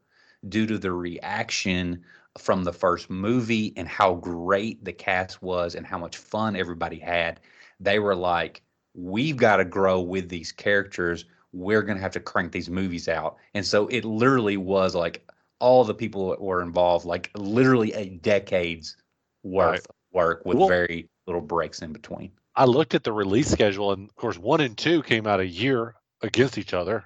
which is amazing. And then they went, I think, after the third one where they did an 18 month like cycle. So they were coming out like every year or every other year. To your point, Wes, I mean, because of the cast and logistics. So not only is it a great movie series, but it's also just a great logistical production challenge. It's kind of like on par with like Lord of the Rings, where they filmed all three at once. This is on par with that in a lot of ways. You know, and that cycle reminds me a lot of my family. Every after every Thanksgiving, we would go watch a movie, and like I think two times it was Harry Potter, and so maybe that's part of what, Yeah. what's enduring about it. Like I remember that. Yeah. It came out around my birthday a lot, a lot of times, which was really fun. And my birthday's in November, as is Wes's, so hmm. I'm sure he Yeah. enjoyed it too. yeah, they, I mean, they were their family movies coming in- out, or, and we're still in theaters for two of the biggest holidays that Mhm. families get together, Thanksgiving and Christmas. So that's a, Yeah, I think three of them came out in the holidays. Yep, for Yep. sure. So the only thing I wanted to add about the cast, and I wanted to ask you three about this again for being such big fans of the series, but I wanted to point out Dumbledore, played by Richard Harris, and of course, I always think of Richard Harris from Unforgiven, which is one of my all-time favorite movies, and him being English Bob in that. I just think he's a he's a such a great character and just a just a great actor. But I guess I didn't realize. Of course, I knew that he had died after the the second movie. I remember um, that even you know being in the news whenever he passed away. What I did not realize is that it's a point of contention amongst the Harry Potter community that this Yeah. Michael Gambon they don't really like his version of Dumbledore. You know, Richard Harris, his two movies as Dumbledore, he's like everybody just loves him and expected Michael to do that same thing. And I wanted to get your thoughts on that to say, was it did you really notice it that much? Was it was it a big deal to you with the change? Do you think Michael did a good job? Just talk me through that. I thought the I thought Michael Gambon encompassed more of Dumbledore from the books. Like I don't I didn't know that it was an argument for um I mean I like the actor, the original actor, but I like Michael Gambon better, I think. Yeah, I would just say from my vantage point, it, it somehow, even though it's very sad that Richard Harris died, and he's a great actor, like you said, Wes. You know, for some reason, rewatching it, it fits the first two books that Richard Harris or movies that Richard Harris is Yeah. Dumbledore because he is kind of more of the grandfatherly type Mhm. Dumbledore. Mhm. And then when Gam- uh, Michael Gambon comes in, who's also a great actor, he is a little more um, playful, I guess, a little more um, has a little more of an edge to him. But I think you need that as Harry Potter gets older. Uh, personally, I love Michael Gambon's Dumbledore. He's amazing as him, so I, I would probably lean a little bit more towards him. Yeah, I, I have to agree with what T Man just said. It's like he read my mind. Um, I think the first two movies are completely different from book three and movie three take a turn. Um, things get a little darker. Um, and I think the the transition to a new Dumbledore, whether we wanted it or not, um, was I, I think it worked. Uh, Mhm. it was a little off-putting uh, because you know you would have loved to have kept the same um, same person in that role, but yeah, I, I feel like moving forward as the franchise got edgier and darker and um, a little more challenging, I felt like he filled that that role really well, especially at the end and um, in book six, movie six. I'm Right. Things wondering. happened that I will not mention. I'm uh, wondering the more that I, I, I kind of looked into that over the last couple weeks preparing for the for the episode is I'm wonder if it's really his acting performance that people don't like, or is it because the people didn't like his attitude towards the series? Because it's again such a popular book series and you know he he famously wouldn't read it and he just was kind of like in interviews saying well i just kind of show up and act like myself and then he did a fake irish accent as supposedly a homage to richard harris but i guess a, a, a few times he flubbed that pretty bad and there's a, a couple of quotes that people make fun of with it. So anyway i just thought i would i would bring that out because uh, again that's just another thing in the harry potter verse that's good to talk about. Well, I think it's funny. Yeah, I think this kind of goes into where I don't want to be too harsh here and want don't want to be too general, but when fans, I guess, deep dive into something too much, and it's kind of what we've talked about with Star Wars fans and just fans in general, and it's like I. I think it, they're just going a little over, overboard there. Mhm. And at the end of the day, does it really matter that Michael Gambon hasn't read the books? No, he's an actor playing a part, and he does a great job with it. Yeah, I don't care if my actors love my books as long as they do a good job portraying what I should they should be, you know, as actors. Just like I don't care if my fellow podcasters are on the same level of Harry Potterdom as me. I'm clearly far superior. Yeah, like I- it's like I know, you know, where we stand. I, I don't care. It doesn't hurt my feelings. Yeah, it doesn't hurt my feelings. I agree. Well, well, I'm just happy that anytime on this podcast going forward that I need to work up a little little dark magic or whatever, I'm good to go. And if I don't know the spells yet, I got a couple of buddies I can call on, and so And you Wes, don't guys are in forget, man. This is a little under under tether, but you can probably talk to snakes. You know. Yeah, It's true. yeah, I Food for probably thought. can. I'll I'll try that next time I'm at the zoo. Yeah. So the last thing I want to leave you with uh, on the cast was something that Chris Columbus said about Richard Harris. I, I cracked up as I read it. He said that a lot of people don't know, but Richard Harris he, he called him one of the naughtiest men. He said he had like the dev most devilish sense of humor. He said he was a huge prankster all the way up until his death. He said he was nearing the end of his life, and he was uh, coming out. He was being carried out of the Savoy Hotel on a stretcher, and he passed this long line of people um, that were waiting to get into the restaurant that's there at the hotel, and he started shouting, "It was the food! It was the food!" and so just a hilarious man, and I, I love that story that Christopher Columbus told. And just imagine a, a dying man being stretchered out, and he's still trying to play jokes. So I thought that was pretty cool.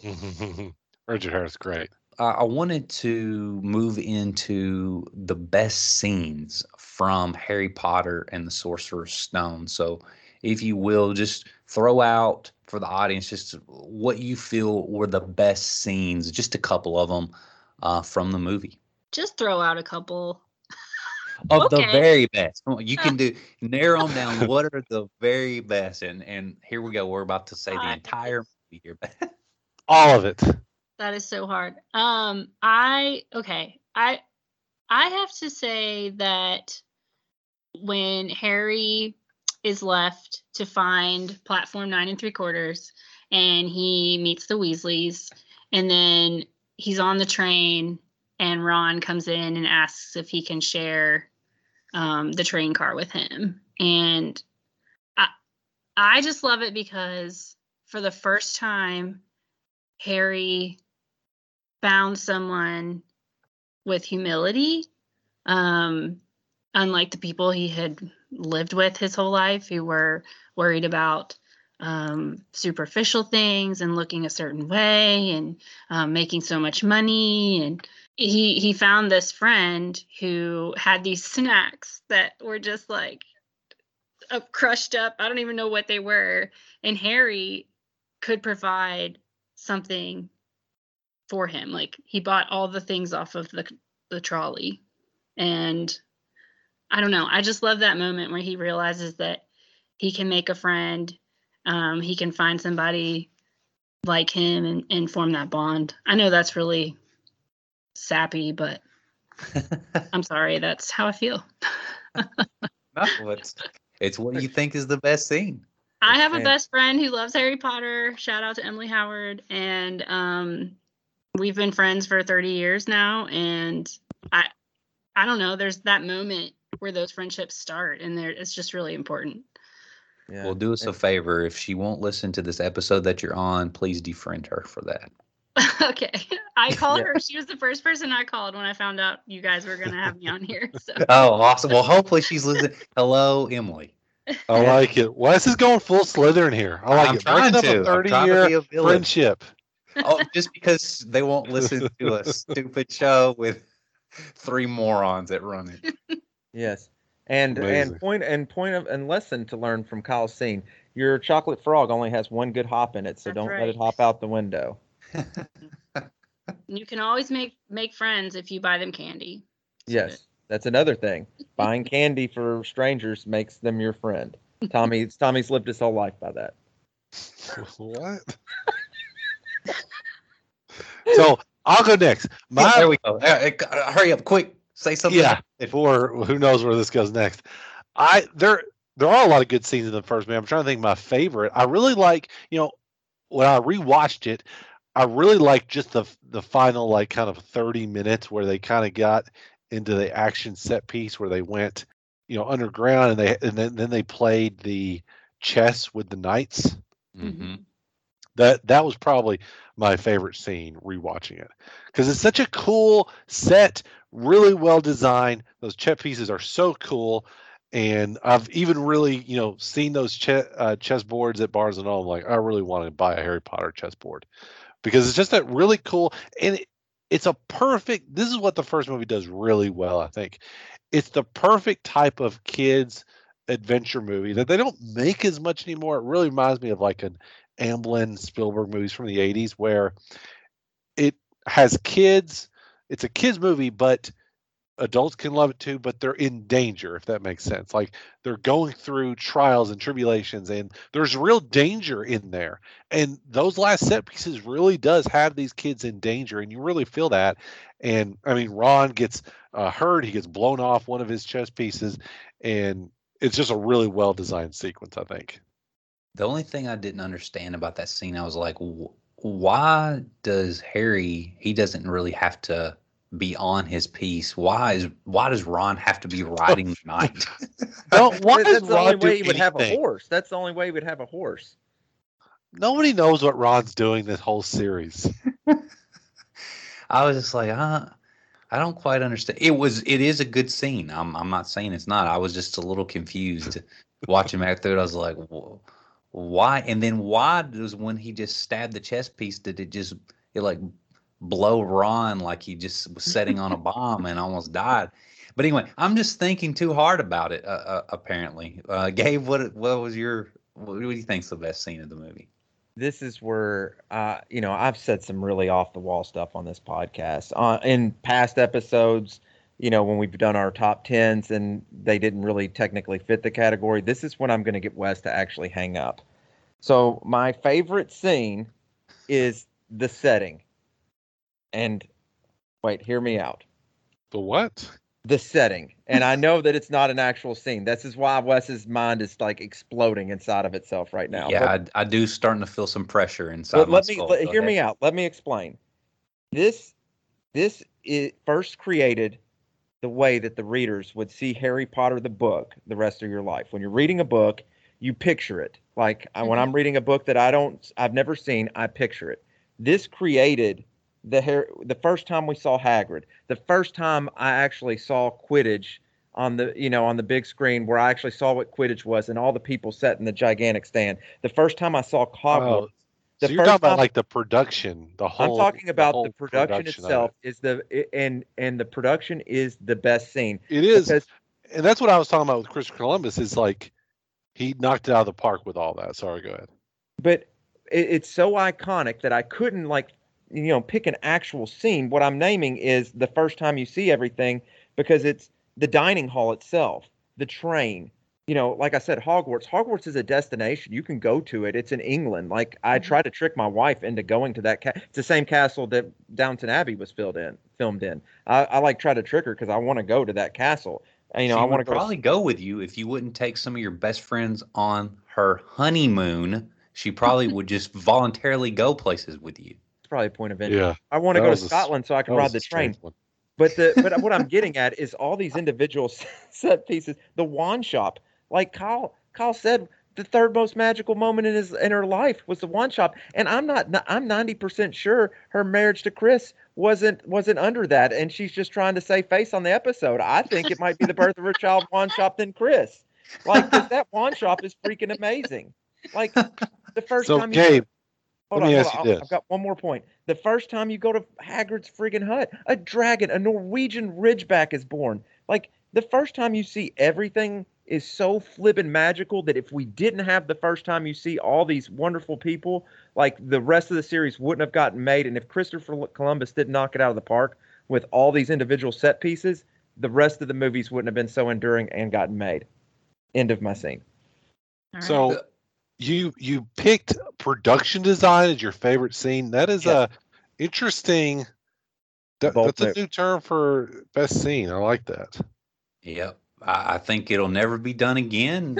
Never be attempted on purpose. Um, but yeah. So It's one like when for the next well for the next Oscars when they're because production design is an is an Academy Award nomination. They're just going to pick a scene from a movie. Yes, that will really like th- that'll make this this come full force if they if they do Yeah. that. Do the opposite. Well, Real Talk did it. We can do it at the Oscars. We're just gonna go opposite. If that happens, Gabe, I'll come around. Guys, we'll come do- around after that. I, I, do don't what see it happening though.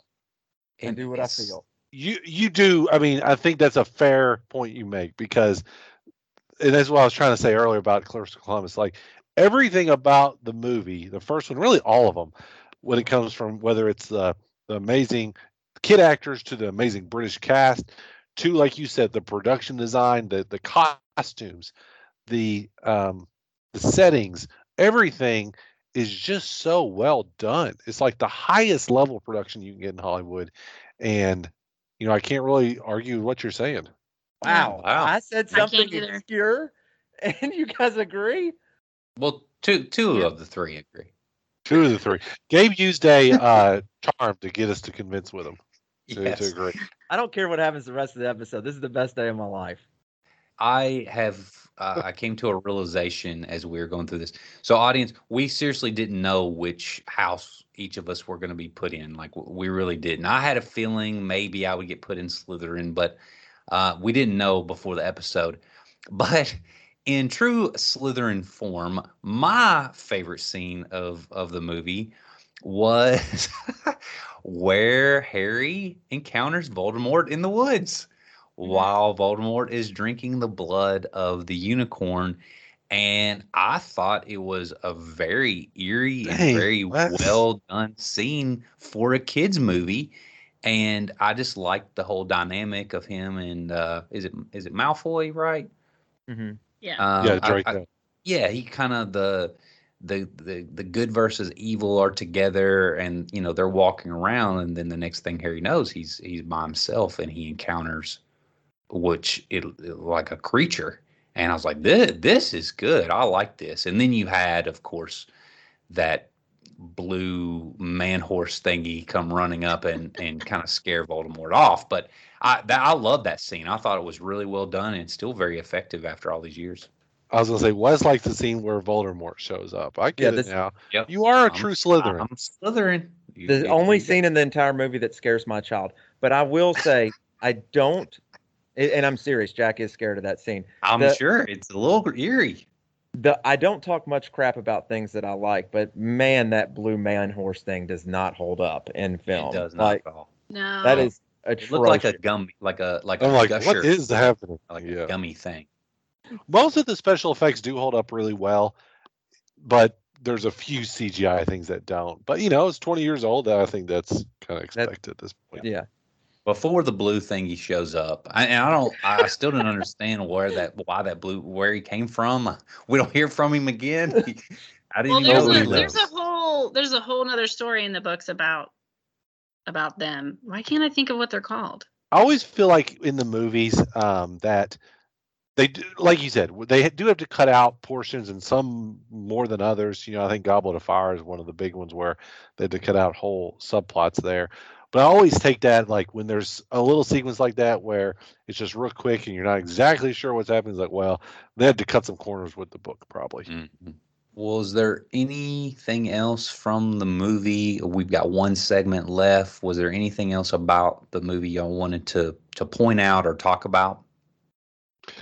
No, just my final note, kind of what I've already said is that to kickstart the franchise, while the the plot itself is probably a little more kid oriented than it ultimately becomes, rewatching it, it didn't. It was it was better than I remembered. I'll put it that way. Like I remember, I thought it was going to be more kiddish than I thought, and it didn't wasn't like that, and I really Mhm. enjoyed it. No, awesome. And Gabe, I'll say in all seriousness, I finished the movie and I already have a hankering to watch the next one. And I'm really surprised by that. I was like, I Right. I'm ready to I watch the next movie. And I'm I, I watched it on HBO Max and uh, I was like, man, I'm glad the other movie's ready to go as soon as I get some time because I, I want to watch it. And I've got all these screeners that we need to get watched so we can do our best of 2021 episode. But I'm like here wanting to watch Harry Potter. so Wes has becoming a Potterhead. yeah, y'all, Wes, you- you're what- pulling me See in. what I mean? See what I mean? Wes? Honestly, you're slowly completing me, and I'm slowly completing you. this is like you guys are becoming like Voldemort at the end, where Gabe's going to be attached to Wes's head, or vice versa. You guys pick. Doesn't matter to me. Um, I have one more character I want to talk about just briefly. sorry, go Go for ahead. it. Go for it. Um, Neville Longbottom. Neville. Yeah. So Neville is, I mean, in the first movie, he's he's a secret hero, right? Um, he gets the extra points for Gryffindor Right. that gives them the House Cup Mm-hmm. um, because he stands up to his friends, and I it's gonna be a common thing for him to be this quiet, kind of nerdy guy in the background who's not doing very well at things except for herbology and um he ends up being one of our big heroes and i think that's important i think it's important part of this whole story is that anybody can be the hero um including nerdy guys who live with their grandma and happen to be afraid of her so well, it as a loyal, very loyal member of the House of Slytherin, I just got to say that whole last bit, it, it was rigged. It's just Oh. rigged from the. No, you it's not got a rigged. bunch of talking teacher about? pets in in uh, Gryffindor. All of the professors up there, they're all winking and smiling and high fiving. it was rigged. That was a rigged election. We won it fair and square from the beginning. So- Dumbledore coming through. snape was ticked man See Snape was Snape? ticked. It It was should rigged. be. It We're was all rigged. ticked. It was rigged like these these movie drafts that Wes is Wes is doing. People, you know that people are voting for the heart, but we just skirted over what Kyle said, and and I think that Neville, literal, literally, like in the books, is probably the best written character, and boy, he is that silent hero. And if you haven't seen the Harry Potter, spoiler alert for what I'm gonna say next, and but if you've listened to an hour and 36 minutes of a Harry Potter podcast and you haven't seen the movies, who are you? Um, but I mean, he has a big role in the seventh movie, and Yeah. he becomes that that quiet hero. So it gives us all hope. He's like the the beacon of hope for everyone. That was And so awesome. I think he is an awesome character that is, I I think, gradually getting more and more popular amongst the Potter Potterverse. I think a it's a good point about Neville, and it kind of goes back to I think w- another aspect of why this series is great is that J.K. Rowling did such a great job of setting the like the breadcrumbs of these characters of like giving them real character arcs, and she set them all up early, and they all paid off later. And that was a perfect example of she set up the character, and he had a great character arc, even though he's like what the eighth main character. I don't even know what he would be, but he still has a great character arc in a series, and that is to have a great character arc from a just a side character like that. I mean, that's just great story storytelling. I'm glad you brought that up, Kyle. I didn't want to skimp over it too much. Are there, are we at the point of the episode where we talk about characters we don't like? We just Sure. did Neville. Let's He- do he- it. And he he he hurt our chances at the cup. Like, Wes, I only a true Slytherin wouldn't like a true hero like Neville. but seriously, on characters that are uh, just kind of I've never liked. Let's be honest here, guys. Everybody, you know in your heart this is true. Hagrid, man, this guy kind of sucks.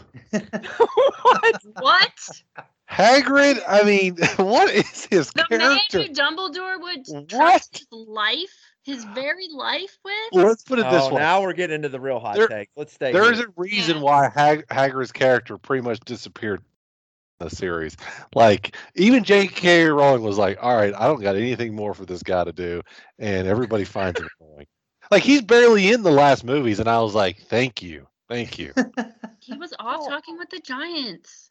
well, stay, go over there, talk to him. Hagrid is the ultimate hugger. I mean, Harry hugs Hagrid like a hundred times throughout the series. How do you not like him? I, it's not that I don't like him as a person. I just never, I just always kind of found him kind of He gives I- Dudley a tail. There's a he does the- character. And he never really brought anything to him. And like even towards the end of the movies, I could kind of tell.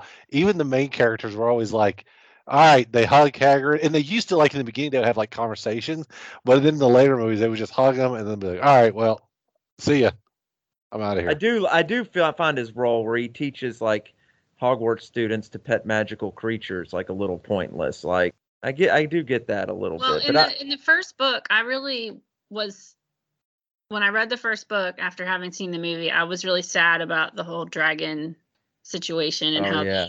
They did that. Because in the book, it was really exciting because they were like trying not to get caught and they were up on the roof trying to make the timing to get rid of the dragon and like I don't know, it was just way more exciting in the book.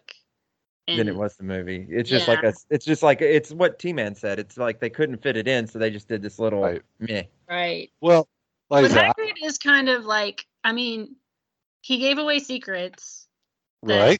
would help R- the bad Yeah. guy get to the stone. So I mean, he, I can see how he's kind of a chump, but he's like It's kind of a very joke. That's lovable. ex- There you go, Kyle. That's better than I even put it. Chump. I still love him. Kyle agrees. He is a chump. If I he- think one of those, like I said, th- I'm trying not to do a hot take this episode, um, but I had to pull that out there. And I think once again, you guys are going to go home and be like, you know what? I mean, Hagrid does kind of suck. T Man does these hot takes. Let me let me run one past you, Kyle. T Man said he he hates Tiny Tim. what is going on? Gabe is bringing out one from like two years ago. one of his hot takes. So no, but I mean, I think it's applicable. So you know who this guy is that's saying that he hates Hagrid. It's the same guy that hates Tiny Tim. World. Tiny You need to Tim know. is also an So really, he's film. like a sizist person. He doesn't like No, tiny and people. that's Big- size. Sizes, nice. I respect size.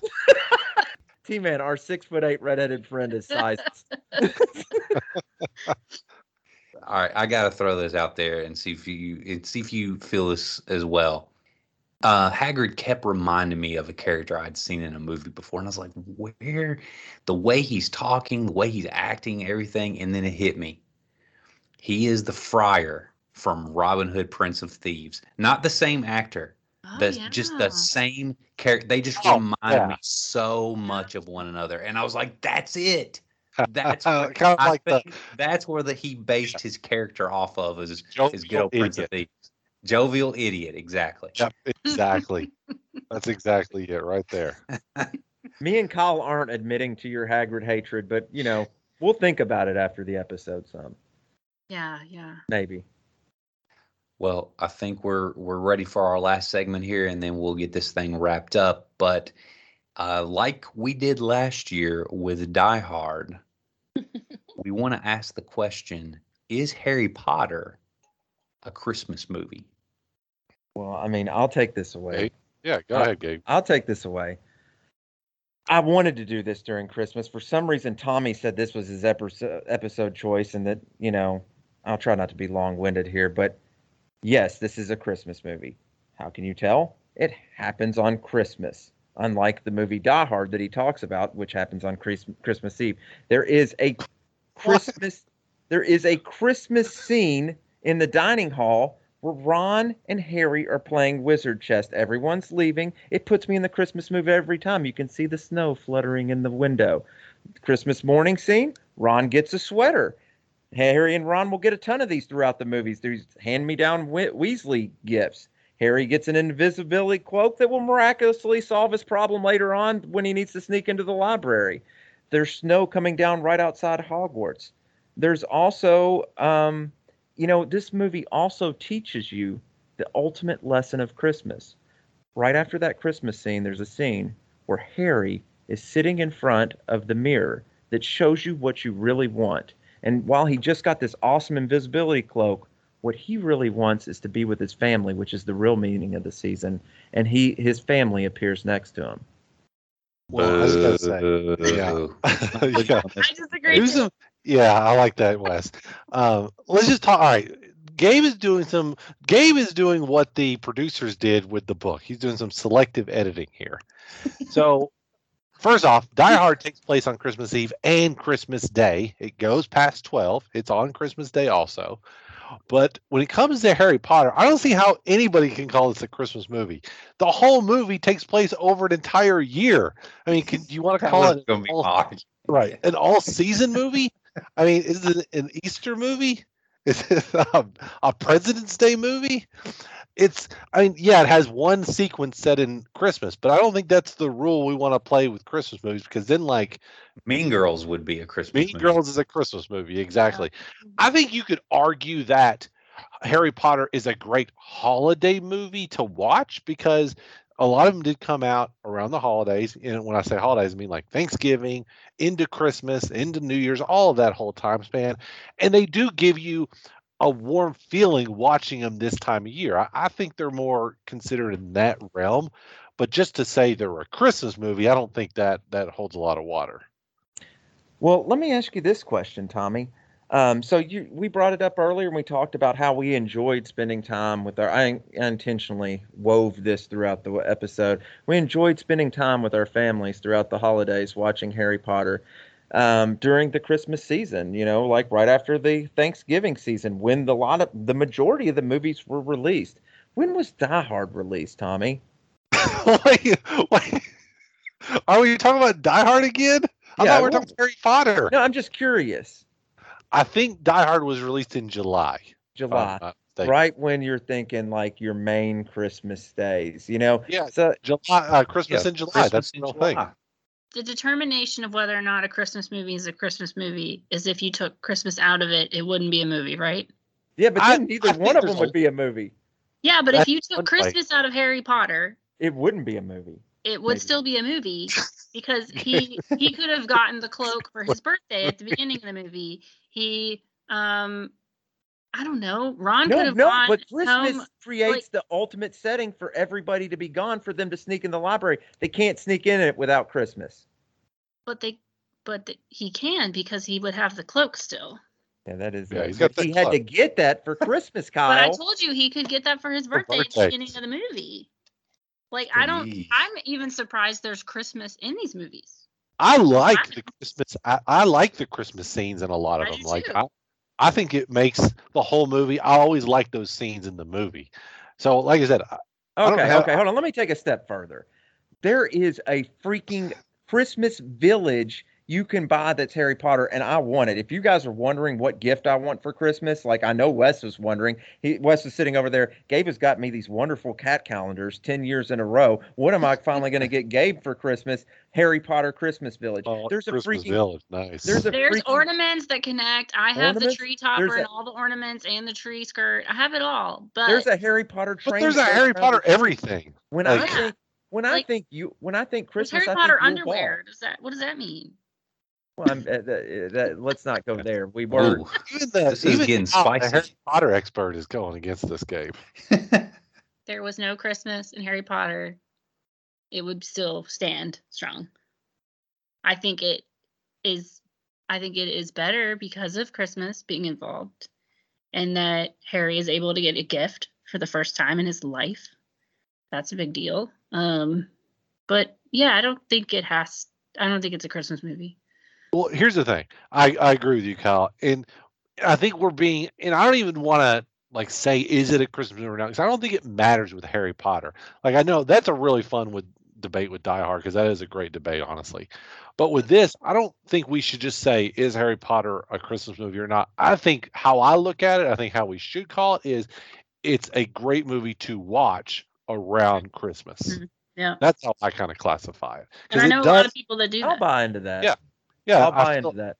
yeah, so I think it's a great movie to watch around the holidays because it it brings all those emotions that you're talking about, Gabe, that we love around Christmas, being around family, being around friends, uh, that communal experience, you know, all those things that Harry Potter has that, and it's one of the best movie and series for that. Mhm, But mhm. I do think that scene in front of the mirror is the ultimate meaning of Christmas. I think that's what the movie was trying to portray. But I'll let it go because Wes freaking booed me. what? I'm Slytherin. Wes booed, Wes booed my debate after I talked about the meaning of Christmas. Wes booed me. Well, he's Slytherin, Gabe. He's going Right. to do that. Slytherin gonna Slytherin. Yeah, Slither, Slither. Slytherin gonna slid. that was fun. I'm so glad I chose Slytherin for you. Yeah, I think it, I think it was perfect. I was trying to figure out how to incorporate it. And I was like, yeah, let's just let's just go ahead and dive into this with trying to break up a 30 year friendship, and then we'll just go from there. Yeah, it's been good. All right. Well, uh, let's just real quick as we're wrapping the episode up. Just any final thoughts, just on uh, the Sorcerer's Stone or the or the franchise in general, and then we'll close out. Well, I'll go first and then let the, the Harry Potter super fans talk next. But I just want to say two things. Really enjoyed doing this episode. Really enjoyed rewatching it. Can't wait to do more in this series. So I think they really do hold up. And there is a Harry Potter reunion actually going to be on HBO Max, I think, on January 1st with like tons of the cast. It's the 20th anniversary of it. And I'm definitely going to check that out too. I think we should have an event. I didn't know Um, Maybe Kyle should host it with her wonderful party ideas. That. Would be awesome. Yeah, I think Do it's have a January large television. Um, I, I, I'll I'll go next because I think Kyle should go last because she could close us out. But I uh, I love all the Harry Potter books and films, and uh, Sorcerer's Stone wasn't always my favorite. But as time has gone on, it has become more and more enduring to me that it's starting to come actually from where it was probably a couple years ago around the I'd say the bottom three of my Harry Potter films to probably closer to the top three or four. So just because of um, you know the setting and stuff. So they they're a moving they're a moving target, but I, I did really like the rewatch of this film um, quite a bit. Well, I'll just say, and then we'll let we'll let Kyle wrap us up here. That uh, I think this was a this was a really fun episode to do. Uh, some a lot more of discussion points than honestly what I was anticipating whenever we first, you know, amongst our our group here announced that we were going to do Harry Potter next. I was kind of like, uh, I don't, yeah, sure. I'll, I mean, I'll, I'll be there. It's it's part of the job. But uh, yeah, wound up really enjoying the, the discussion. Uh, I enjoyed the movie quite a bit, actually. Liam, he is about to turn three, actually, next week. He sat down and watched some of it with me as well. And he's real big about Halloween right now because, you know, that was like just such a magical thing for him this year, getting to be Batman on Halloween. And so whenever he saw everybody dressed up with their their capes and their hats and you know all this type of stuff he started saying halloween at the tv so he wanted to sit down Mhm. and, and watch it and even he was he was really enjoying it as an almost three year old so uh, I, I love the mass appeal from all the different age levels and it's something a lot of people can come together and talk about and uh, i actually am probably going to watch the second movie here pretty soon because uh, uh, I really don't remember a lot about it. Again, this is my second time watching through the series, and I really don't remember a lot about the Chamber of Secrets. I remember it being my least favorite of the movies, so um, but it still wanted to check it out. Kyle, close us out here. Um, I think that, I mean, of course, I love Harry Potter. That's why I'm here. And I'm really grateful that I was invited on here to talk about something that I really love and am probably overly passionate about. Um, to think about what you just said about watching the second movie and you remember it being one of your least favorite movies. I, I think what's great about these movies and these books is that they offer something different every time you read or watch them um, depending on what you're going through in your life or um, it, it's just it, it's like you know watching movie two might give you exactly what you need even if the first time you saw it you you didn't like it depending on what what you've gone through. I mean we've all been through a global pandemic. Harry potter might make make that look different to us and might make our lives it might be seen through a different lens now when we watch it and um i i hated book five and i didn't like the movie at all um the uh, order of the phoenix and then i i struggled with anxiety and i watched that movie again and it it just like now it's one of my favorite movies never thought i'd say that but that's how important this franchise is to people. It reaches out and it touches them in ways that they could never imagine. And I don't know how JK did it, um, but I'm grateful that she did. And I'm grateful that we can talk about it, gather around, and, and have a good time giving each other crap about what we know and what we don't know. I think it was like Gabe said, it just it brings people together, and I'm really grateful for that. And if you don't like the books or the movies, then you suck. No, I'm just kidding. No, and yeah, I, like I was like, I thought You were must be in Slytherin. You must be Wes. You're Slytherin. but but I like what you, or escape. You know, you said you know if it, Yeah. it might give you what you need, or it might let you escape from from what you're dealing with. It's the same way I view the- all three Ninja Turtle movies. So yeah, good, especially three. You know, if if you can go back and appreciate Turtles three. Anyway, um, audience, uh, we hope you enjoyed our coverage of Harry Potter, and I, I don't know if we're actually going to be podcasting for seven or eight years to get through the whole series. So who knows? We might have to put one out maybe six months from now just to make sure we get through all the the series before I'm nearing 50. But a couple of things we would ask you to do to support our efforts here at Reel Talk. A big thing you can do to help grow our show is subscribe and leave a rating or review on your favorite podcast platform. Uh, that is probably the thing that you can do if you enjoy our our banter and silliness and film discussion and you want to support us that's probably the best thing you can do is is tell a friend and do those things. We'd love to interact with you. We want to know who our listeners are. We've had the best time on twitter and facebook uh, just talking about movies and getting to meet new people. If you're on twitter catch us over at reel underscore cast. That's r-e-e-l uh, yes, could also be a fishing podcast as well. Uh, we're on Facebook, Reel Talk a Movie Podcast page. Just type that in. Same thing you can do over at Instagram, except for add official to that official Reel Talk podcast. And as we've been joking lately, and our our buddy uh, Greg Bazzelli said, uh, you know, you guys have been talking about your email quite a bit lately. I might just send you an email over there just to make y'all feel a little bit better. I always throw it out, and in I think we're up to about four emails um, over the past year and a half. Keep them coming. Keep them coming. Keep yeah, 'em coming. Real We talk five. moviecast at gmail.com. Finally, we got to thank artist Matt Holland. I don't even know why anymore, but we just want to thank him. And for us, that's a wrap.